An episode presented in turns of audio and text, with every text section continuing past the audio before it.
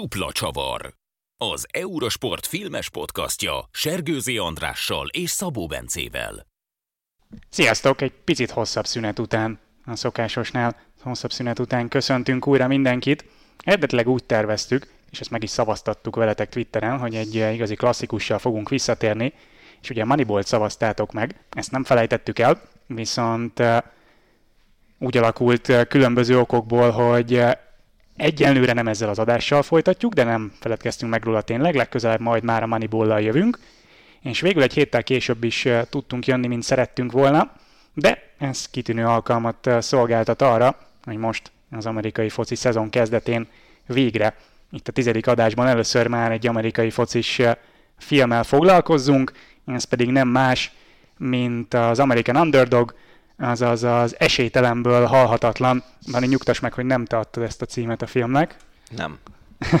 szóval ez az esélytelenből halhatatlan című film, ami Kurt Warner életéről szól, és az aktualitása az, hogy nemrég került fel az HBO Max streaming szolgáltatóra. Egyébként ez egy 2021-es film, szóval erről fogunk beszélgetni, szokás szerint eh, Andrissal, és ahogy ezt az előbbi megszólalásából már eh, kitalálhattátok, ismét eh, immár másodjára Rév Dani van itt velünk, aki ennek a filmnek nem csak nézője, hanem a fordítás, a felirat lektorálója is volt, úgyhogy tökéletes apropó, hogy beszélgessünk egy kicsit a sportfilmek fordításáról is. Az egy jó téma lesz, ha, főleg ha én mondom el a véleményemet róla. szóval a téma az American Underdog, és hát talán a kettővel ezelőtti adásunk volt a Hustle. Mm, valószínű, igen. Nyár, nyáron volt, ez biztos, úgyhogy nagyon nem lehetett régen. Szóval nem, nem volt rég, amikor arról beszélgettünk itt Fagával, hogy igen, hát jó történet ez, de olyan sok realitás alapja talán nincs, bár Faga volt ezen a téren pozitívabb, és akkor jön az American Underdog, ugye Kurt Warner életét dolgozza föl, ami lényegében egy ugyanilyen mese, csak a különbség az, hogy ez megtörtént. Mit gondoltok erről, vagy Szerintetek, ugye erről beszéltünk kicsit a Hustle kapcsán is, hogy azért egy ilyen mesét közhelyek nélkül elmondani nehéz, így, hogy megtörtént, így meg aztán talán pláne. Hát nagyon a határán mozog a film, és szerintem jól egyensúlyoz, tehát hogy, hogy megpróbálja kimaxolni azt az érzelmi töltetet, ami az eredeti sztoriban is benne van, és ami látszik is aztán a végeredményben, úgy, hogy, hogy azért ne, ne, ne menjen át gicsesbe, ne, ne, ne forduljon át a végletekig.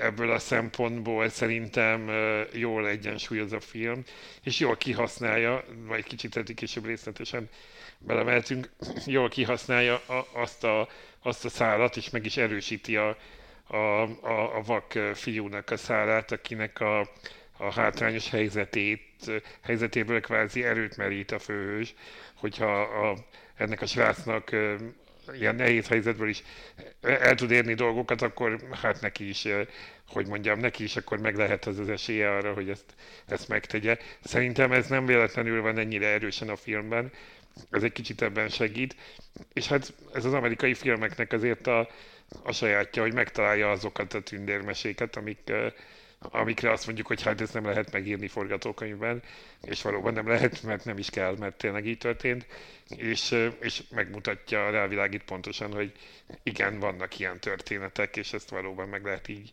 meg lehet így csinálni. Ez egyfajta emberi pókoljárásnak a, a, a, az útvesztőit jól megmutatja.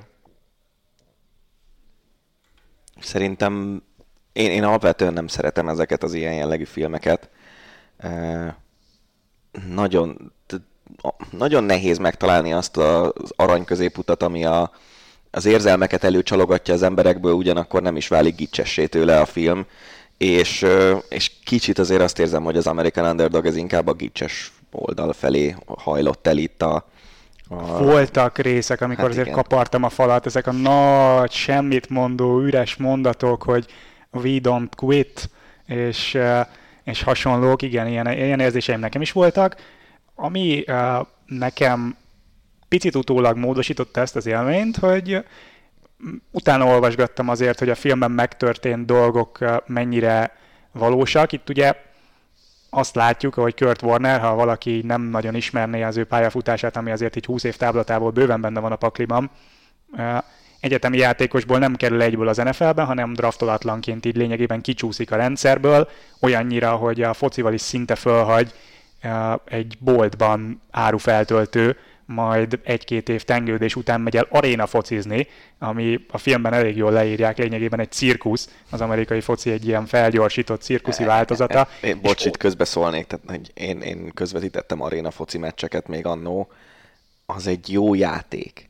Az egy jó játék, tényleg látványos, ugye az a legfőbb különbsége az amerikai foci szabályokhoz képest, hogy az aréna fociban van egy olyan játékos, aki a north-south, ahogy ott mondják, tehát hogy a pálya hosszanti irányában mozoghat a snap előtt, és, és ennek megfelelően ugye egész nagy lendületkülönbséggel tud ráfutni az ellenfél védőire, és ez egy csomó látványos játékot hoz. Tényleg elsősorban ugye a támadó játék dominál, nem is nagyon könnyű védekezni az arénában vagy azt hiszem, hogy volt, mert szerintem az az Arena Liga az megszűnt közben szerintem, egy-két éve. Szerintem sincs már, ugye kiváltották mindenféle ilyen igen, XFL, meg farmer ligái az NFL-nek, igen, az XFL és hasonlók, Arena foci már szerintem sincs. De Na mindegy, szóval az Arena Liga az szerintem egyébként pont egy irányítónak egy jó kiugrási lehetőség volt és, és ebből a szempontból Warner jól járt ezzel. Az nagyon vicces jelenet volt, amikor ráébred arra, hogy touchdown bónuszok vannak a szerződésében, és onnantól kezdve egy kicsit jobban motiválja, hogy dobáljon touchdownokat. E, ez, ez megint nem tudom, hogy ez megtörtént a valóságban, ez a jelenet. E, ennek így, ennek így uh, nem mentem utána, de egyébként majdnem minden, amit látunk, az, az megtörtént. Van egy ilyen drámai jelenet a film közepe tájékán, amikor egy hóviharból menti ki a a családját. Erre nem találtam utalójelet, hogy ez valóban megtörtént volna, de, a, de az árufeltöltő munka az megtörtént. Van aztán egy drámai pillanat a filmben, amikor a, a barátnőjének, vagy akkor talán már feleségének a családja hal meg, ami elsőre így azt gondolná az ember, hogy ez csak nem történt meg így ebben a formában, de, de megtörtént. Ahogy már Andris említette, a, szintén ugyanennek a barátnőnek, a fiának a története, aki ugye vak, mert az előző, vagy hát az édesapja lényegében fejrejtette babakorában, ez szintén valós, szóval ez így utólag kicsit módosította bennem az élményt, hogy igen, gicses helyenként, amit látunk, de hogy alapvetően meg ez egy igaz történet, tehát hogy nehéz ehhez nem gicsesen nyúlni.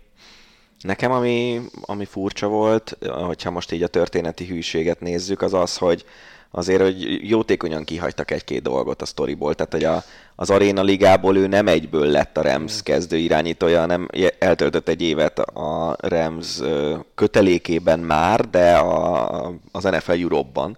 Volt, volt NFL Europe játékos, és egy évig volt harmadik számú irányító. Pontosan, csak e- ezt a két évet ezt így átugrottuk. E, igen, a, igen, a itt azért hogy... helyenként rövidített, ugye az egész pályafutását fel, vagy hát a, a kezdetektől az első Super Bowl győzelemig igen. feldolgozza a pályafutását a film, az ugye egy ilyen szűk tíz éves sztori. Sőt, hát igazából a, a, az a szezon, amikor végül is ő játszott, és Super Bowl győztes lett, és ugye ez a mai napig viszonylag híres, ez a Greatest Show on Turf mm, becenevű St. Louis Rams. Ennek volt ő az irányítója, de ott is ugye a film vége az lényegében úgy néz ki, hogy az első meccsről egyből a Super Bowl-ra ugrik a, a sztori, és nem látunk semmit abból, hogy mi, mi az, ami miatt ő mondjuk Liga MVP lett abban a szezonban, hanem csak a Super Bowl végére érünk oda. Hát igen, szóval itt ugye lényegében az ő volt. utazásának a vége az az, hogy bekerül az NFL-be és bizonyított. Tehát igen, igen, önmagában igen. az a sztori, hogy ő utána még Super Bowl-t is nyert, és és MVP lett, egy... az, az csak a keret, mert ugye azzal kezdődik a film. Igen. Igazából megvédeni egy kicsit, megvédeném kicsit a dramaturgiáját, hogy, hogy nyilván itt azért egy fontos szembeállítás volt, az aréna foci és az NFL közötti különbség. Az, az hogy most elmondod, hogy jól néz ki, meg jó felkészítő egy irányítónak egy aréna foci, de hogy a presztízse az gondolom azért összehasonlíthatatlan a kettőnek, Persze. Forma 1 meg Forma 3, hogyha most mondjuk, hogy nem tudom, hát hasonló párhuzam, és itt, itt nyilván az volt a lényeg, hogy neki volt egy álma, volt egy elképzelése, amiben el, elsőre nem tűnik föl, hogy, hogy ez végül is egy jó ugródeszka is lehet, főleg ha az ember már egyre idősödik, ugye már az egyetemi évekből kinőtt, tehát hogy, hogy akkor így az emberben elkezd így ez az érzés motoszkálni, hogy hát sietni kéne. Viszont ha már itt a kiválasztásról beszéltünk érintőlegesen, nekem ez volt talán az első gondolatom így miatt néztem a filmet, ahogy ugye mutatják Warnernek az egyetemi karrierjét, ahol ugye négy év után kerül egyáltalán csapatba, és ott sem játsza végig a szezont. A az másodosztályú folyamatosan... egyetemen, azt szerintem fontos, hogy másodosztályú, másodosztályú egyetem. egyetemen. igen, igen, abszolút. Az edzője ráadásul folyamatosan szivatja, hogy maradjon a zsebben, tehát hogy a játék stílusával nem elégedett, és itt érdemes abba belegondolni, amit a film is hangsúlyoz, hogy nagyon durva a kiválasztás, tehát hogy évente, vagy hát összességében országosan milliók, vagy millió ember focizik középiskolában, ennek egy nagyon kis része jut el egyetemre, és az egyetemi játékosoknak is az egy százalékából lesz profi. Ez egy olyan statisztika, amit egyébként gyakran hallunk, és elég sok film vagy sorozat ilyen oldalról fogja meg a focit. Dani, tehát azt hiszem néztél Eufóriát is, uh-huh. ott is van egy focista karakter, és szerintem ugyanez a monológ zajlik le abban a sorozatban, és amikor róla beszélnek, hogy ő, ő hogyan ég ki. Tehát, hogy egyrészt egy nagyon kemény, eleve nagyon kemény kiválasztás, másrészt a rendszer meg nem tökéletesen alkalmas arra, hogy kiszűrje a tehetséget, mert hogy kapsz egy hülye edzőt, akinek mondjuk az a mániája, hogy te maradj a zsebben, miközben te egy futkosós irányító vagy, bár ez a része szerintem egyébként Warner játékstílusának kicsit a filmhez lett kitalálva, mert így amennyire próbáltam utána nézni, ő már egy elég klasszikus zsebirányítóként működött. Hát Aztán persze lehet, hogy az évek alatt koptatták ezt ki belőle. Meg szerintem akkoriban nagyon más volt még a játék. Tehát azért ugye itt a 90-es évek végéről beszélünk, 2000-es évek eleje, egyáltalán ez a, ez a most divatos ilyen Cam Newton, meg Lamar Jackson, meg hasonló irányítók, ők, ők még sehol nem voltak. Hát még Már, egy jó tíz évig. Igen, tehát mit tudom én, például Rötlisberger fiatalon ugye azért is volt a, a liga legjobb irányítói között, mert tűrte is az ütéseket, de nagyon jól tudott ilyen kígyó módjára kimenekülni a, a falemberek támadásai közül, és, és ő akkor egy viszonylag mobilis irányító volt, most meg ugye nyilván a korral is, de, de az egyik leg egy helyben állóbb irányító volt az NFL-ben az utóbbi években. Tehát szerintem ez, ebből a szempontból nagyon sokat változott a liga, hogy, hogy milyen típusú irányítók játszanak. Na igen, csak a, ezt mondom, hogy a film az kicsit mintha azt próbálta volna sugalni, hogy ha nem nevelik ki belőle, akkor Kurt Warner megelőzte volna egy jó 15 évvel a korát. Most ez nem biztos, hogy hiteles, de ettől függetlenül az biztos, hogy ha nem is így, de őt valahogy félrekezelték egyetemen, tehát hogy a, aki képes MVP címig jutni, aki képes Super Bowl-ba vezetni a csapatát, és az megnyerni, az nem igaz, hogy nem fér be egy másodosztályú egyetemre négy évig, és ott kell ülnie a kispadon. Tehát, hogy a rendszer ben benne van ez a fajta hiba. Igen, de ez nem sport specifikus, nem? Tehát, hogy azért máshol is hát látjuk, hogy hány ember megy leúszni, és abból hány jut el egy olimpiai bajnoki címig. Tehát, hogy, hogy ez a fajta, oké, okay, lehet, hogy itt az egyetemi edzőnél volt egy kis rendszerhiba, ami minden sportágnál megesik, szóval szerintem ez éppen ezt a fajta ilyen esetlegességét mutatja a dolognak, és ettől kicsit emberi ez az egész sztori is amúgy, hogy, hogy hát ez, ez, benne van, ez benne van a, a, a rendszerben, és ezt nem lehet tökéletesíteni. Vagy hát lehet, de nem lehet tökéletessé tenni. Szerintem alapvetően nagyon érdekes az az egész egyetemi bajnokság, amiről ugye nem nagyon szól ez a film, de, de egy fél gondolatot talán megér, hogy ott ugye az első osztályban van 120 egyetem, és van másodosztály, meg azt hiszem talán harmadosztály is van. Persze.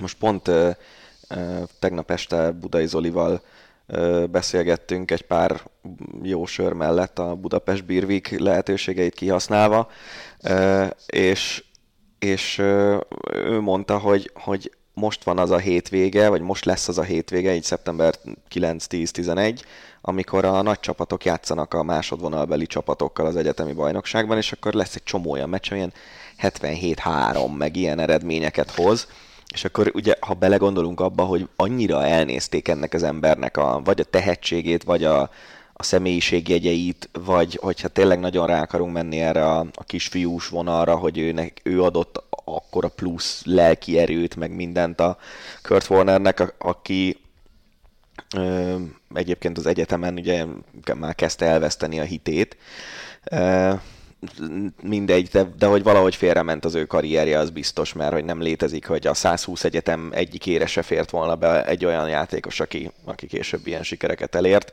De, de szerintem egyébként sok ilyen elkallódó tehetség van, és nagyon sok olyan van, aki például egyetemen szuper, és, és aztán az NFL-ben meg kb. semmit nem fog tudni elérni, ha minden igaz, azt mondta Zoli tegnap, hogy Mantai Teóról most jön ki a Netflixen egy dokumentum sorozat, azt hiszem, lehet, hogy két rész, aki akkoriban, amikor még itt az Eurosporton közvetítettünk amerikai focit, volt egy szezon, amikor a Notre Dame-nek az összes meccsét közvetítettük, és akkoriban ő volt a Notre Dame-nek a sztárvédője, és aztán azt hiszem, hogy úgy kezdte a szezont, hogy ilyen tuti biztos, hogy első pár választás a drafton, és ha jól emlékszem, még a második kör közepén ment el, és aztán az NFL-ben meg igazából sose volt meghatározó játékos, és tényleg nagyon sok ilyen karrier van, hogy, hogy vagy az egyetemen már kicsúcsosodik, és az NFL-ben nem lesz belőle semmi, de van ilyen is, hogy fordítva, hogy az egyetemen még nem, nem hozzák ki belőle azt, ami benne van egy játékosban. És igazából ezt próbálják megjósolni az NFL csapatok scoutjai erről.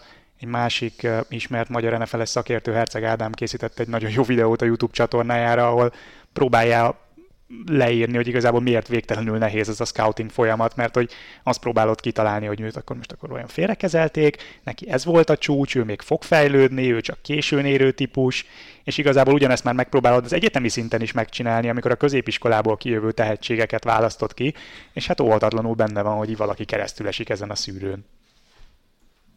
Abszolút. Hazudtam kicsit, amikor azt mondtam, hogy az első gondolatom volt a nehéz kiválasztás a film kapcsán, mert az első gondolatom az volt, hogy milyen rohadt öreg Zachary Levi erre a szerepre, titeket ez nem zavart? Ez amikor írtad a, a kérdést, akkor fel, illetve előtte is feltűnt, de valahogy én azzal hesegettem el, hogy, hogy egyébként ugye a főszerep, vagy szóval az igazi szereplők közül is a, a nő azért egy jó pár évvel idősebb, ugye maga a karakter is, és hogy, hogy valahogy akkor már így bele kellett helyezkedni egy ilyen szituba, és akkor e, emiatt, emiatt nem, nem tűnt fel, meg ugye valahogy, valahogy úgy bennem nem volt meg azért ennyire az ő pályája, így aztán, így aztán az sem volt mindig egészen világos, hogy ő most hány éves, az úgy látszott, hogy most már kikopott az egyetemi korosztályból, meg ilyenek, de hogy éppen emiatt egy picit úgy összemosódtak az évek, és hát az ember ugye van ez a, és nem jut eszembe, van ez a kifejezés, ami, ami, ami akkor mondunk, hogy amikor maga a sztori miatt elhisszük a, a, a nem valós dolgokat is, ugye az agyunk így átáll egy bizonyos ponton, és valószínűleg ez történt velem ott is, hogy, hogy elvitt a felé, hogy nem ezzel kell foglalkozni. Engem annyira nem zavart ez a dolog, főleg úgy, hogy ugye a, a, talán a legelején, amikor ugye elvileg egy ilyen 22-3 éves rácot játszott ö, Levi, akkor, akkor érződött, hogy ő azért idősebb, de mondjuk amikor a 30 év körüli Kurt Warner-t ö, láttuk, akkor már azért annyira nem szerintem.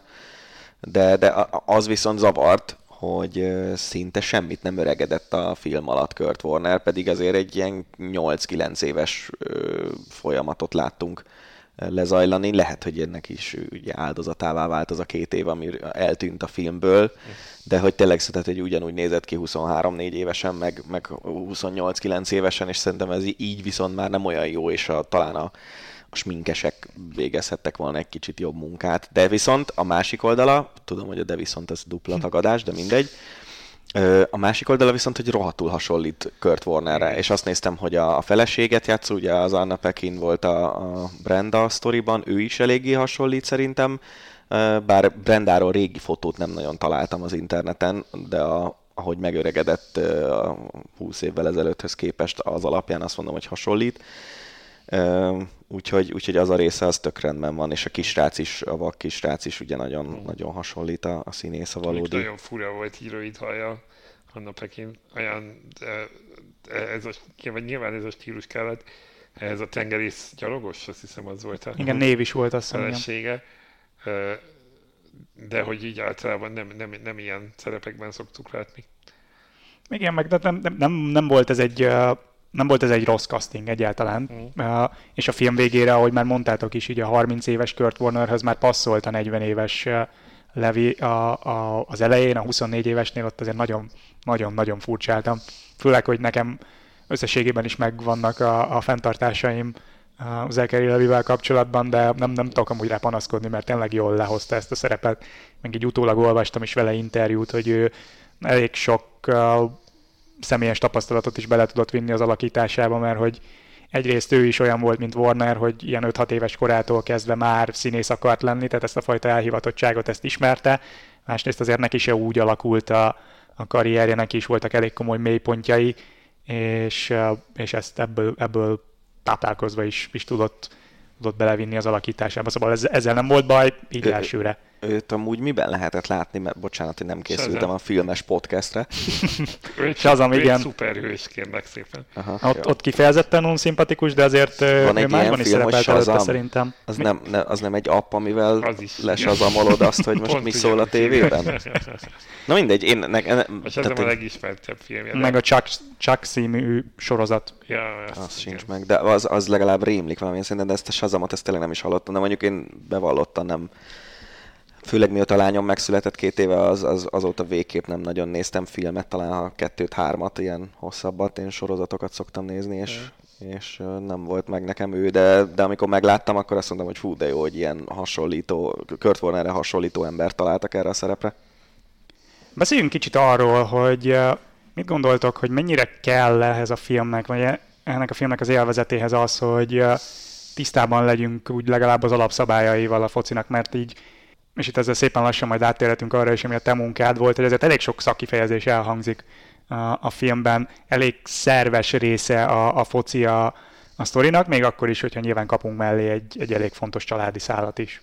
Szerintem ez a film kicsit hasonlít, a, ugye korábban beszéltünk erről, hogy mennyire dominál egy mennyire dominál a sztori, és mennyire a sportág, és egy kicsit ez hasonlít ugye a, a Winning Time sorozathoz, ahol inkább a sportág, nem azt mondom, hogy másodlagos, de az elsődleges az, a, az maga a, a történet, akkor ugye ott a történeti körülmények háttér 80-as évek eleje volt, itt pedig ez a fajta ö, hát szerelmi szál, vagy így a, a személyes motivációk kérdése.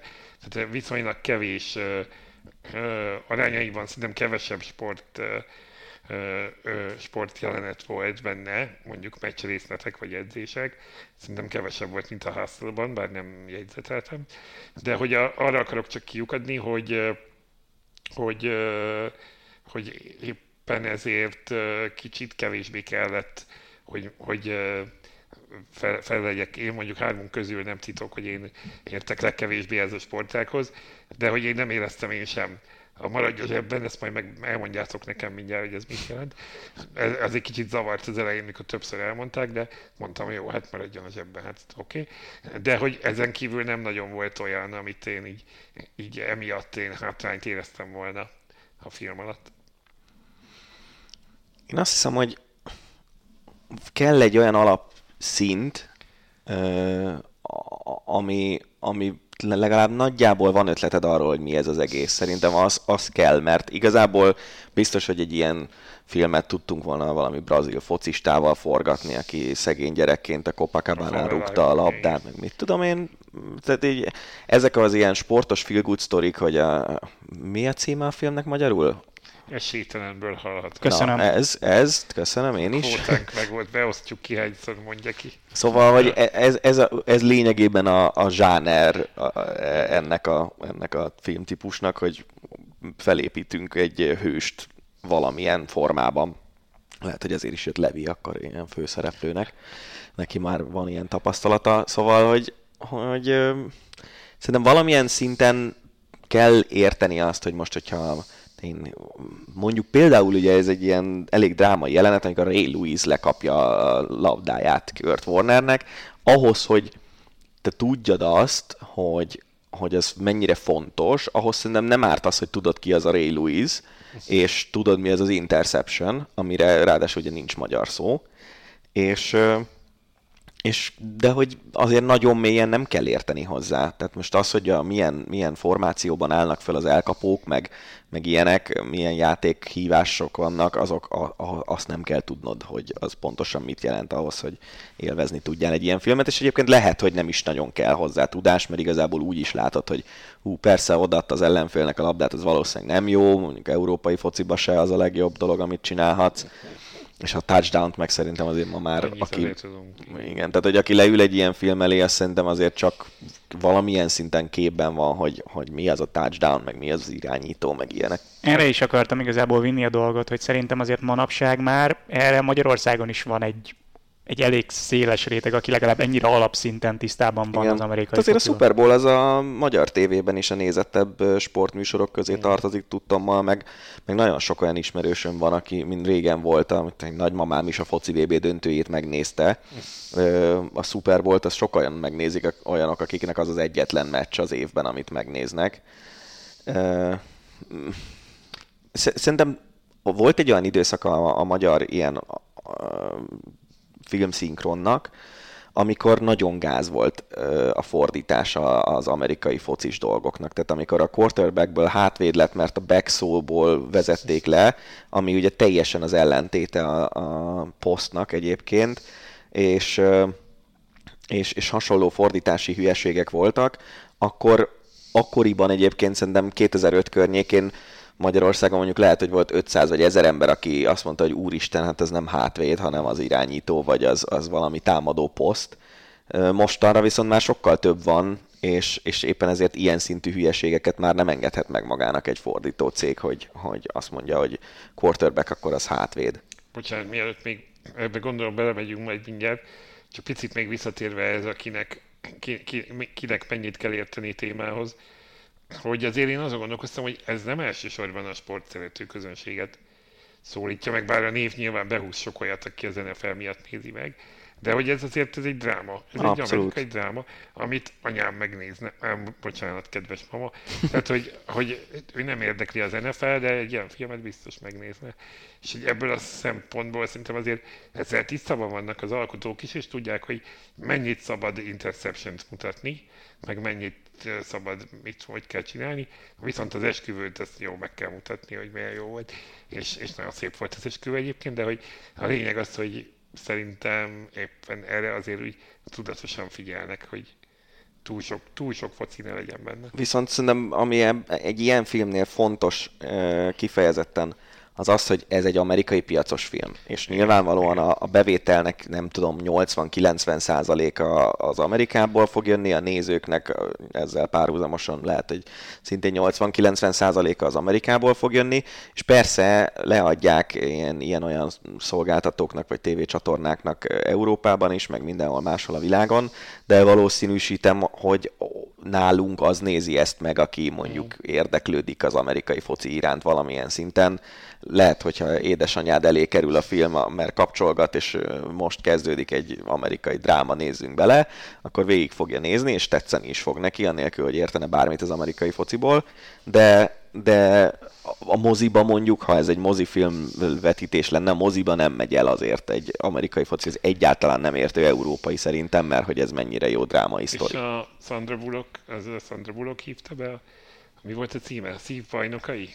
Volt ja, ilyen. szívbajnoka, igen. Ja, a Blindside. A, a, Igen. igen, az a révenzes falember Igen, srác, aha, igen, igen, igen. azt tudom. Azt láttam, azt a filmet De azt, valamikor azt szerintem az, az ezelőtt. nemzetközileg is ki volt adva ez. Az American Underdog, ez jól mondtad egyébként, tehát ez, az Amerikában ment moziban, Mhm. Európában szerintem nem. És ugye ez egy 2021 év végi film, és, és most került ki ugye streaming szolgáltatókon keresztül lényegében Európában.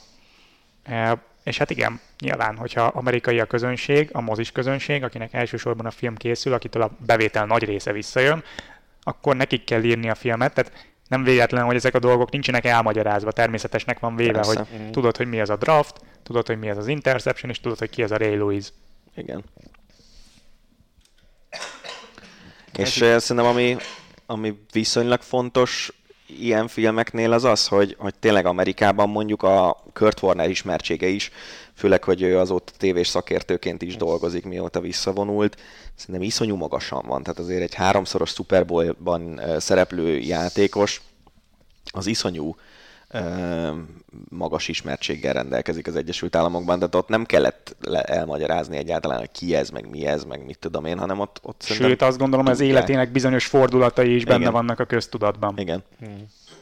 Ott volt például az a jelenet, amikor az ed, amikor megsérül a Ramsnek a kezdőirányítója, és az edző azt mondja, hogy we will rally behind Kurt Warner and we will play good football, és csak néztem, hogy anyám, még egy ilyen gej, semmit mondó, ez, mondod, ez így megtörtént. Uh-huh. És ez biztos, hogy az amerikaiaknak egy ilyen nagy pillanat volt, hogy igen, ezt vártam, hogy ez lesz, és ez, és ez jött. Ennek benne kellett lenni, mert é. tudták, hogy ez így volt. Igen, és igen, egyébként igen. A, a sztori valódiságát, az tök jól mutatta azt, hogy a végén ugye a Super Bowl-os beszédét, azt már a valódi Super Bowl beszédét vágták be, és, és így igazából jól beleillett ebbe az egészbe az, hogy a, a valóságot vágták oda. Sőt, a, szerintem az aréna futball bejátszások is közben azok eredeti tévébejátszások voltak, tehát ott azt ki is akartam emelni, ezt nagyon ügyesen csinálja a film, hogy, hogy vegyesen igen, játszogat igen. be tévé közvetítéseket régről, és teszi hozzá ezeket a belső nézetes felvételeket. Alapból szerintem egyébként tök jól kezeli az amerikai focit a film. Tehát mondtuk, hogy nem ezen van a hangsúly, de amikor azt látjuk, akkor, Élvezhető teljesen. akkor az igényes, meg, meg jó. Tehát, és szerintem az amerikai foci ilyen szempontból egy filmre viszonylag könnyen felhelyezhető sport. Tehát, hogy játékok nyilván... vannak, amik befolyásolják a, a végkimenetelét a dolgoknak, és tényleg egy-egy játékon igen. nagyon sok múlik, és ezt nagyon könnyű ezt dramatizálni. Dramatizálni igen. igen, meg könnyű elrejteni a, a színészeket a sisak mögé, igen. és uh, stand megoldani egy-egy, egy-egy nehezebb szituációt. Uh, egyébként volt olyan szereplő is a Isaac Bruce, Igen. akivel ugye a végén a Ramsben játszott együtt, aki ténylegesen egy amerikai foci játékos alakított, egy olyan játékos, aki NFL-ben is volt, és az ő nevét nem jegyeztem meg, de hogy ott akkor erre is figyeltek, szóval ezt a részét szerintem, szerintem ügyesen megoldotta a film. Igen. Na de akkor ne kerülgessük a forrókását. Miért ülök itt? Beszéljünk egy kicsit arról, hogy ugye te lektoráltad is eh, ezt a filmet.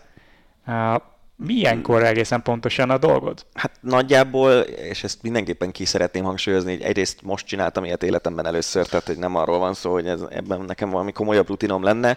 Most lényegében arról volt szó, hogy megkaptam a, a skripteket, és, és kifejezetten az amerikai focis részeknél kellett ö, dolgokat megnéznem, hogy jó-e a magyar fordítás, és ha úgy éreztem, hogy nem jó, akkor, akkor módosítottam rajta és, és aztán nem tudom egyébként, mert én nem néztem meg a magyar felirattal, vagy magyar szinkronnal a, a filmet, nem tudom, hogy pontosan mi maradt benne abban, amit én csináltam, meg mi nem, de, de például, most mondok egy példát, a quarterback szó az nem volt lefordítva az eredetiben, miközben az a kevés amerikai fotis szakkifejezés egyike, amire kifejezetten jó magyar szó van az, hogy irányító, és, és akkor ezeket átirogattam. Voltak olyanok, ahol igazából így mérlegeltem, hogy most van-e értelme valamit lefordítani, például egy ilyen van a huddle, amikor összegyűlik a 11 játékos, és akkor az irányító bemondja a figurát, és akkor ott, aminek van értelme, tehát volt ilyen, hogy trips right, azt tudtam, hogy az azt jelenti, hogy három elkapó van a jobb oldalon, és akkor azt, azt valahogy így, így írtam le, hogy hárman jobbra, de az X70, meg special, meg nem tudom milyen ilyen, ilyen játékhívásokat, azokat nem nagyon fordítottam le. Nehéz, mert tényleg egy csomó ilyen egy, ilyen, egy csomó ilyen dilemma volt, hogy most ezt lefordítsam, ne, kiavítsam, ne, tényleg csomó minden volt. Volt pár, ahol teljesen egyértelmű volt, hogy, hogy átírom valami másra, de, de szerintem egyébként meg nyilván ezek a fordítók, akik a filmekkel foglalkoznak, azok nem, nem elvárható az, hogy olyan amerikai foci szaktudással rendelkezzenek, mint valaki, aki közvetített amerikai focit. Tehát ez, ez, ez a része a dolognak, ez, egyáltalán tök jó, hogy, hogy a fordító stúdió úgy gondolta, hogy, hogy alkalmaz engem, mert nem, nem konkrétan engem, de hogy, hogy egy lektort, aki... meg volt bennük. Így van, így van. És ez csomószor van, hogy például a, a ugye, amit már beszéltünk többször a Netflixen a Movistaros sorozat, annak a magyar feliratozása az valami katasztrófa. Ez kriminális. De, de, tényleg, és hogy szerintem bármelyikünk szívesen megcsinálta volna, nem is feltétlenül ingyen, de nem, nem sok pénzért, vagy szívességből, vagy valami ilyen, akármilyen Netflix előfizetésért cserébe, vagy valami. Ö, nem is lett volna egy túl nagy meló, és, és olyan hülyeségek vannak abban, és ráadásul látszik szerintem, hogy a különböző részeket különböző emberek fordították a feliratot, mm. mert mit tenni, az összetett versenyt, ezt valaki másnak fordította, mármint egy két különböző hülyeségnek fordította a két különböző fordító. És megint azt mondom, hogy, hogy egyáltalán nem tudom, hogy Magyarországon hány olyan ember van, aki spanyol nyelvű sorozatokat fordít magyarra, vagy feliratot, feliratait ezeknek a sorozatoknak. És persze, hogy nem elvárható, hogy kerékpáros szaknyelvvel tisztában legyenek, csak szerintem egy igényes stúdió, vagy egy igényes szolgáltató, az foglalkozik azzal, hogy szakértővel átnézeti ezeket a dolgokat. Hát itt ugye az ennek a fonákja, hogy ez most már egy iszonyatos iparág, tehát onnantól kezdve, hogy van most már nem egy, hanem kettő, három, de inkább négy streaming szolgáltató Magyarországon a maga végtelen tartalmával, és most már eljutottunk oda, ez ugye, amikor eleinte behozták a Netflixet, akkor egyáltalán nem volt így, nagyon-nagyon sokáig, Igen. de most már nem mehet ki úgy tartalom, nem, nem kerül ki effektíve a magyar uh, felületre át kell állítanod a Netflixnél, meg tudod ezt csinálni, ott átállíthatod angolra, és akkor tudsz olyan tartalmakat is nézni, amik amúgy fönt vannak a Netflixen, de nincs hozzájuk magyar lokalizáció, vagyis nincs felirat, nincs szinkron. De magyar felületre nem mehet ki olyan tartalom, amin nincs magyar felirat legalább, Igen. de inkább szinkron. Tehát ez egy irtózatos iparág, és uh, irtózatos sebességgel kell gyártani ezeket a feliratokat, és, és valószínűleg ez a minőség kárára megy helyenként. Igen, de ez streaming szolgáltatótól is függ, tehát a, a Netflix sajnos ráállt az elmúlt év, pár évben arra, hogy, hogy már nézd meg a saját tartalmait, hát szerintem azok is már hol vannak a kártyavár minőségétől azok, amiket, amiket ma készítenek, meg a más szolgáltatónál, tehát nem akarom minősíteni őket de nem véletlen, hogy ez sikerült, utólag bocsánatot kérek, de hogy az H, nem véletlen, hogy az HBO-nál van erre igény, hogy, hogy történjen egy ilyen, egy ilyen lektorálás. Biztos van olyan az Netflixnél is, nem állítom, hogy nincs. Nem vagyok benne biztos, hogy nem, tényleg nem tudom, hogy ez a döntés az hol született meg. hogy ez, a, nem is ott. ez az HBO kérte, vagy a magyar ez. stúdió, akiknek én bedolgoztam, ők gondolták úgy, hogy ezt, ezt már pedig át kéne nézetni, mert ugye a filmben van egy csomó ilyen jelenet, hogy az edző mond utasításokat, hogy az irányító bemond figurákat, hogy a kommentátorok egyébként talán a legtöbbet ott kellett módosítanom, hogy a kommentátoroknak a szövegét kellett átalakítanom, mert ott, ott voltak olyan dolgok, amik nem voltak jók a magyar fordításban. Tehát, hogy hogy nem tudom, hogy ez az HBO-n múlik, vagy a Netflixen múlik, de, de az biztos, hogy, hogy vannak olyan sportok, ahol egyszerűen, ha azt szeretnéd, hogy az is élvezze, aki ért hozzá, akkor egy minimális szintet el kell érni. Abba gondolom, hogy ez nem a streaming szolgáltató szintjén dől el, hogy azért az HBO Maxon is láttunk már olyat, ahol már említett na, Lakers, a winning time, winning time hogy uh, hú, abban azért, igaz, amik néha előfordultak, azt valószínűleg nem egy kosárlabdához értő ember fordította, és valószínűleg nem is nézte át, de ennek az eklatáns példája, ez nagyot ment szerintem ilyen pár hete, hónapja talán Twitteren, amikor egy uh, ilyen Amy Sandberg uh, által készített ilyen mockumentary uh, nél volt az, hogy elhangzik a, az angol szövegben az, hogy uh, nagyjából az a lényeg, hogy itt nem olyan jók a nők, mint Los Angelesben. Uh, láttam két jót, de they were six at the best, vagyis nagyjából hat, tízes skálán hatosok voltak, és a magyar felirat fordítása, de ők is hat évesek voltak. Na jó, ez, ez egy másik eset, igen.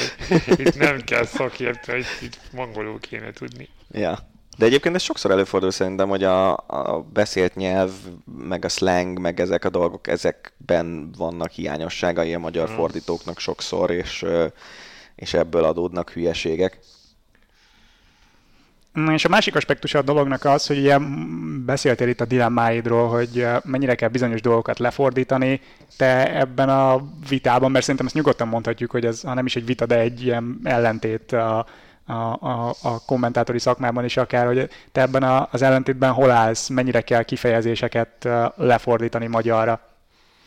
Én azt hiszem, hogy amit le lehet jól, azt érdemes. És, és engem is szokott zavarni, amikor a Kovács Sanyi nem bírja azt mondani, hogy támadók meg védők, hanem offense meg defense. Tehát, hogy ez, ezeket a szavakat, ezeknek van magyar megfelelője, de a, middle linebackernek nem nagyon, és, és, és akkor még, mit tudom én, ilyen slot corner, ami még ritkább is a csapatoknál, tehát hogy vannak dolgok, amiket elég nehéz lefordítani, én azt gondolom, hogy egy csomó mindent le lehet, és például a, az, hogy a, a wide receiverek azok ugye elkapók lettek magyarul, nem szélső elkapók, az is egy, egy lépés, hogy, hogy az elkapó az egy tökéletesen leírja annak a posztnak a lényegét, jön feléd a labda, el kell kapnod.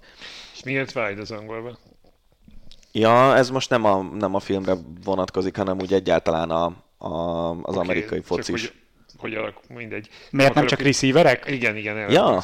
Azért, mert a pálya szélén állnak föl. Tehát, hogy ezzel, ezzel Igen. is, fő, főleg szerintem, tehát a, amikor kialakult a sport, akkor ugye ez volt, hogy a, a két elkapó a két szélén, és ugye középen is lehetett olyan játékos, mondjuk a tight end, aki elkaphatta a labdát, és akkor tőlük volt szeparálva az, hogy wide receiver, de őszintén nem tudom, hogy ez csak, de ez, csak ez, ezt tudom a, Ugye a klasszikus felállása a, a, úgy nézett ki a, az NFL-nek, hogy, vagy az amerikai focinak, hogy volt öt falember, egy irányító, és ugye öt olyan játékos, aki elkapóként bevethető, de a klasszikus felállásokban ez úgy nézett ki, hogy volt egy tight end, aki lényegében egy hatodik falember volt, volt egy fullback, aki a futó előtt próbált ö, ö, tereket nyitni, igen, és volt a futó, és a két szélén a két elkapó. Tehát ez a, ez a leghagyományosabb felállás talán. Aztán a mai, manapság már ugye vannak olyan felállások, hogy öt elkapó áll föl, és, és nagyon sok jó elkapó, mint egy Cooper Cup például, aki tavaly azt hiszem ilyen év legjobb elkapója, nem tudom, van-e ilyen díj, de ha lett volna, akkor megkapja. Hogyha lenne, akkor megkapta volna ő például szinte sosem a szélén áll fel a pályának, meg, meg van egy csomó jó ilyen slot receiver, akik középen a fal mellől valahonnan indulnak. Tehát ö, átalakult nagyon, de maga ez az elnevezés az innen ered, hogy a klasszikus felállásban nincsen. így volt. Nálunk csak elkapó van akár. Igen, nem, mondod azt, hogy, de azt már akkor azt mondod, hogy slot elkapó. Igen. Tehát aha, azt már nem aha. próbálod meg lefordítani. Igen, pontosan. Meg például ott, mit tenni, a tight end, azt, azt, azt le lehetett volna, vagy meg lehetett volna próbálni lefordítani, de egyszerűen nem tudod úgy lefordítani, hogy, tehát hogy ugye itt az lenne a lényeg, hogy az, aki mondjuk leül egy NFL meccs elé, és először látja ezt a sportágat élőben, az, hogyha azt mondod, hogy elkapó, akkor ezt ki tudja nagyjából találni, hogy neki az a feladata, hogy valamit elkapjon. Futónál ki tudod találni, de a Titannél, a, tudod ami egy komplex, komplex pozíció, ahol nagynak kell lenni, jól kell blokkolni, és elkaphatsz is labdákat, de nem feltétlenül az az elsődleges feladatod, azt már nem tudod jól leírni. És ugyanezt szerintem a, a védőfalnál is, hogy mondjuk mondhatod azt, hogy középső védőfalember, de az már egy annyival ö, hosszabb dolog, mint az, hogy defensive tackle, hogy nem feltétlenül, de például a linebacker az, a, az maximum ilyen középső védőnek tudnád mondani, hogyha így nem, tehát hogyha horizontálisan nézed a, a dolgokat, és na mindegy, szóval ne, nehéz ezeket a dolgokat fordítani. Én amellett vagyok egyébként, hogy, hogy aminek van magyar megfelelője, és jó magyar megfelelője van, ott használjuk a magyar szavakat, de azt is teljesen meg tudom érteni, hogy valaki ö, nagyon, sok, nagyon sok angol szót használ egy közvetítésben, és azt is értem egyébként, hogy ez idegesít egy csomó embert, hogy miért nem lehet magyarul beszélni, főleg azt, aki nem beszél angolul.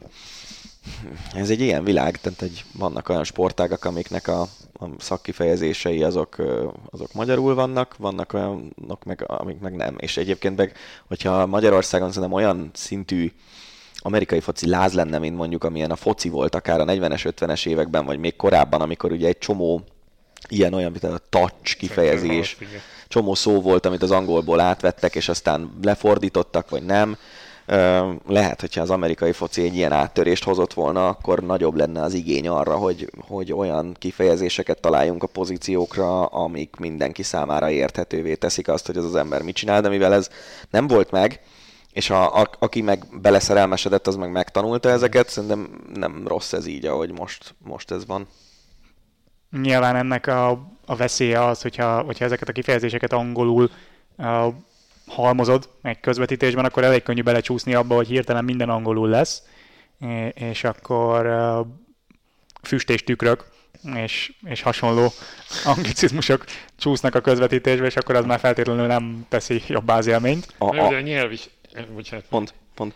Nem, hanem hogy, hogy nem akarom nagyon eltéríteni a témát, de hogy a, a nyelv működése is ilyen, tehát hogy hány olyan angol kifejezés van, ami aztán egy idő után magyar lesz. Itt a felvétel előtt bejött a technikus kolléga, behozott egy pendrive-ot. Egy pendrive-ot. Tehát 20 évvel ezelőtt azt se tudtuk mi az, hogy pendrive, két angol szó, amit ma már úgy fordítunk, és akár átírunk fonetikusan. Tehát, hogy a, ezek nem feltétlenül az offense meg a defense, amire van, de hogy ezek így magyarosodhatnak esetleg. Hát meg ugyanígy kifejezések is, tehát, hogy a, a, a ma már azt, azt mondani, hogy a nap végén az nem hangzik Igen, nagyon Fú, magyartalannak. De én egyébként ezektől viszont nagyon, tehát amikor persze, hogyha a széles köznyelvben valami nem láttuk jönni. Ugye ez, ez talán a legjobb aktuális példa, ami manapság abszolút a, a magyar köznyelvben elterjed ez a kifejezés, de amikor olyan dolgokat fordítanak le kommentátorok, hogy az amerikai közvetítésekben is ilyen slangként használják, tehát hogy van a fumble, és akkor azt mondják erre az angolok, hogy cough up the ball, és akkor lefordítja ezt a kommentátor arra, hogy felköhögte a labdát, aminek az ég egyet a világon semmi értelme nincs. Majdnem azt mondtam, hogy K hülyén hangzik, de nem tudom, hogy ez egy PG hányas podcast. szóval... jelzőt kirakjuk Ja, ja. Szóval, hogy nagyon hülyén hangzik, semmi értelme nincs, és ráadásul nem érted, hogy mi van. Tehát, hogy azt mondja, felköhögi a lab, miért lenyelte? Vagy, vagy mi, mi, mi? Hogyha tényleg én, én tudom, mit jelent, mert, mert nagyon sokszor ö, néztem én angolul is ö, amerikai foci meccseket, és tudom, mit jelent az, hogy cuff, cuff up the ball, de hogy ennek aztán az ég egyet a világon semmi értelme nincs szerintem ilyen jellegű slang, amerikai közvetítéses slang kifejezést tükörfordítással magyarra fordítani, aminek a magyarban semmilyen alapja nincsen ezzel határozottan egyet tudok érteni. Jó, szerintem kanyarodjunk vissza lezárásként kicsit a filmre. Elég rég beszéltünk arról, hogy összességében mit, mit gondolunk magáról a filmről, így általánosan összefoglalva minden kis kicsességével együtt tudnátok ajánlani, vagy azt, mondja, azt mondanád, Andris, hogy az anyudnak egy más amerikai drámát tenni a délutánra? Hát ez egy egyenes vonalú, egyenletes mozgású film, ami, aminek van, van egy lineáris történet, tehát hogy nincs benne semmi olyan, amit ne láttunk volna korábban, de ezt nagyon jól használja ezeket, a, ezeket az eszközöket, tökről összerakja, megrigatja az embert végén, ha, olyan típusú, tehát hogy én azt gondolom, hogy ha valaki olyat akar nézni, amit még nem látott, akkor ne ezt nézze meg, de ha, de ha ez nem zavarja, hogy egyébként minden részletét látta már, és ez tök valid, hogy ez valakit nem zavar, bizonyos szintig engem sem, akkor, akkor nézze, mert, mert azt kapja tőle, amit, amit várt. Mondom, én annyi, alapvetően ezt a műfajt annyira nem szeretem, tehát azt szerintem a műfajon belül egyébként nincs nagy baj ezzel a filmmel. Ha valaki szereti az ilyen hétköznapi hősök jellegű történeteket, és, és van valami fogalma az amerikai focihoz, mert szerintem azért tényleg nagyon teljesen szüzen, ez nem teljesen érthető, de ha van valami ötlete arról, hogy hogy működik az amerikai foci világa, akkor, akkor ajánlom. Egyébként meg szerintem azért találni ennél jobb sztorikat is. Viszont az apropó legalábbis tökéletes, hiszen kezdődik ugye az amerikai foci szezon. Amikor ti ezt az adást hallgatjátok pénteken, akkor a nyitó meccsen már túl vagyunk, az is lehet, hogy a Los Angeles Rams, ugye hasonlóan a film történetéhez bajnok lett az előző szezonban, győzelemmel kezdte az idént, de vasárnap jön a nagyüzem, úgyhogy arra hangolódásként szerintem, szerintem tökéletes, igen, nyilván megvannak a korlátai, aki idegbajt kap ezektől a, a kicsit gicsesen előadott hőstörténetektől, az, az ne feltétlenül lesz válasza. Ettől függetlenül tényleg a szezon elé tulajdonképpen ajánlható. Úgyhogy nézzétek meg a filmet, nézzétek az amerikai foci szezont, és hallgassatok minket legközelebb is, mert legközelebb már tényleg a moneyball jövünk, ha, meg, ha már megszavaztattuk, úgyhogy... Eh, Lefordítjuk a shortstopot, meg az infieldert, meg az outfieldert magyarra. Keresünk jó kifejezést. Alig várom. Remélem ti is. Úgyhogy tartsatok velünk két hét múlva is. Sziasztok! Sziasztok!